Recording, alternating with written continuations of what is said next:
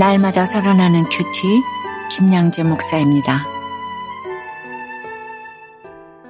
오늘 큐티인 말씀은 민수기 27장 12절에서 23절까지입니다. 하나님 아버지, 마지막까지 주님과 교제하며 하나님 나라를 위해 후계자를 잘 세울 수 있도록 말씀해 주시옵소서 듣겠습니다. 후계자를 잘 세우려면 첫째 마지막까지 하나님과 교제를 잘 해야 합니다. 오늘 12절부터 14절에 여호와께서 모세에게 이르시되 너는 이 아바림 산에 올라가서 내가 이스라엘 자손에게 준 땅을 바라보라. 본 후에는 내 형 아론이 돌아간 것 같이 너도 조상에게로 돌아가리니 이는 신광야에서 회중이 분쟁할 때에 너희가 내 명령을 거역하고 그 물가에서 내 거룩함을 그들의 목전에 나타내지 아니하였음이라고 하세요. 지금까지 모세가 가나안 땅을 목적지로 두고 수고하며 걸어왔는데 그 앞에서 들어가지도 못하고 바라만 보라고 하십니다. 아무리 대단한 모세이지만 그도 불안전해서 가데스에서 하나님의 거룩함을 나타내지 못했기 때문입니다. 그러나 모세는 이 말씀을 듣고 놀라거나 하나님을 원망하지 않았어요. 아론은 약속의 땅을 보지도 못하고 죽었는데 그래도 자신은 바라보고라도 가니 오히려 감사하지 않았을까 싶어요. 15절부터 17절을 보면 모세가 여호와께 여쭤와 이르되 여호와 모든 육체의 생명이 하나님이시여 원하건대 한 사람을 이 회중 위에 세워서 그로 그들 앞에 출입하며 그들을 인도하여 출입하게 하사 여호와의 회중이 목자 없는 양과 같이 되지 않게 하옵소서라고 해요. 모세는 도리어 자신의 죽음으로 인해 방황하게 될 백성을 걱정하며 기도했습니다. 나는 사명 끝났다고 하면서 이제부터 편하게 살겠다고 하는 것이 아니라 마지막까지 하나님의 뜻을 구하며 맡겨주신 백성을 위해 끝까지 기도하는 것. 이것이 참된 지도자의 모습입니다. 적용해 보세요. 사명의 자리에서 나는 여기까지다라고 하면서 하나님과의 교제를 등한시하고 있지는 않으세요? 마지막까지 주님과 교제하며 누구의 구원을 위해 기도하시겠습니까? 후계자를 잘 세우려면 둘째, 말씀 앞에 어떻게 서야 하는지 삶으로 보여야 합니다. 18절부터 20절에 여호와께서 모세에게 이르시되 눈의 아들 여호수아는 그 안에 영이 머무는 자니 너는 데려다가 그에게 안수하고 그를 제사장 엘로아살과 온 회중 앞에 세우고 그들의 목전에서 그에게 위탁하여 내 존귀를 그에게 돌려 이스라엘 자손의 온 회중을 그에게 복종하게 하라고 하세요. 이 본문만 보면 하나님이 모세의 간구를 듣고 갑자기 여호수아를 후계자로 정해 주신 것 같지 않아요. 사실은 그렇지 않지요. 여호수아는 하나님이 이스라엘을 위해 준비하신 자였습니다. 그는 모세의 수종자로 섬겼기에 누구보다 모세의 마음을 가장 잘 알고 모세가 어떻게 하나님 앞에 나아갔는지 다 보았을 것이에요. 백성이 반역할 때도 전쟁에서 승리했을 때도 죄를 어떻게 처리해야 하는지 모세 옆에서 다 보고 배웠을 것입니다. 또한 그런 모든 과정에서 모세를 통해 선포되는 하나님의 말씀을 듣고 인격적인 하나님을 만났을 것이에요. 그래서 하나님이 여호수아는 그 안에 영이 머무는 자, 즉 성령 충만한 자라고 말씀하신 것입니다. 아무리 세상 조건이 좋고 탁월한 능력을 소유해도 그렇지요. 정작 말씀을 모르고 그래서 하나님의 마음을 모른다면 주의 일에 쓰임 받을 수 없습니다. 그동안 모세가 여호수아에게 보여준 것은 어떤 능력이나 조건이 아니었어요. 그는 하나님 말씀 앞에 어떻게 서야 하는지를 그의 삶으로 직접 보여주었습니다. 21절에 그는 제사장 엘르아살 앞에 설 것이요. 엘르아살은 그를 위하여 우림의 판결로서 여호와 앞에 물을 것이며 그와 온 이스라엘 자손 곧 온 회중은 엘르아살의 말을 따라 나가며 들어올 것이니라고 하세요. 모세는 하나님과 친히 대면했지만 여호수아는 제사장을 통해 하나님 앞에 물으라고 하시네요. 이것은 이스라엘의 주권이 하나님께 있으며 하나님의 그들의 진정한 통치자이심을 인정하게 하시기 위함이었지요. 적용 질문이에요. 여러분의 신앙의 스승은 누구입니까? 그에게서 어떤 것을 듣고 어떤 것을 배웠습니까?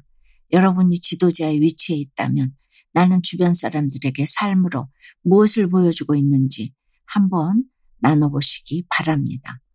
아버지와의 관계를 회복시켜 주시고 새어머니와 서로의 허물을 솔직히 나누게 하신 하나님께 감사드린다는 한 청년의 큐티인 묵상 간증입니다. 아버지는 술만 드시면 폭력을 휘두르셨어요. 저는 그런 아버지 밑에서 누나를 따라 어려서부터 교회를 다녔죠. 그러다 제가 초등학교 5학년 때 부모님이 이혼하시고 아버지는 재혼하셨어요. 그런데 아버지는 저희 삼남매뿐만 아니라 새어머니에게도 손찌검을 하셨어요. 저는 만신창이가 된 새어머니를 보며 아버지를 곧 떠나실 거라 생각했지만 새어머니는 아버지 곁을 지키셨답니다. 성인이 된 저는 취직하여 집을 떠나면서 다시는 아버지를 보지 않으리라 다짐했어요. 그러다 저는 이성교제가 좌절되는 사건으로 하나님을 뜨겁게 만나게 되었어요. 그리고 숨기고 싶던 저의 가정사를 직면하게 되면서 아버지가 아니라 제가 가해자이며 아버지야말로 제가 예수 믿도록 수고하신 공로자임을 비로소 인정하게 되었답니다.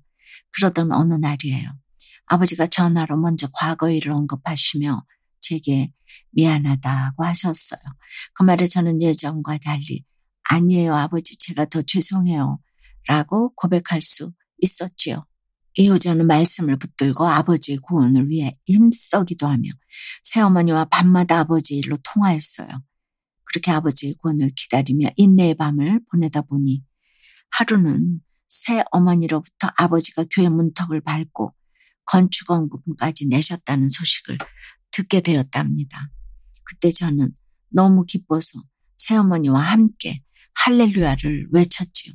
그러면서 오늘 18절 말씀에 그 안에 하나님의 영이 머무는 여호수아처럼 새어머니가 아버지의 영원 구원을 위해 애통하며 자기 자리를 지켜주신 것이 너무 감사했답니다. 아버지와의 관계를 회복시켜 주시고 새어머니와 믿음 안에서 서로의 허물을 솔직히 나누게 하신 하나님께 감사드려요. 저의 적용은 교회 문턱을 밟으신 아버지에게 큰글 큐티인을 보내드리겠습니다. 새 어머니의 전화를 기쁜 마음으로 받겠습니다. 입니다.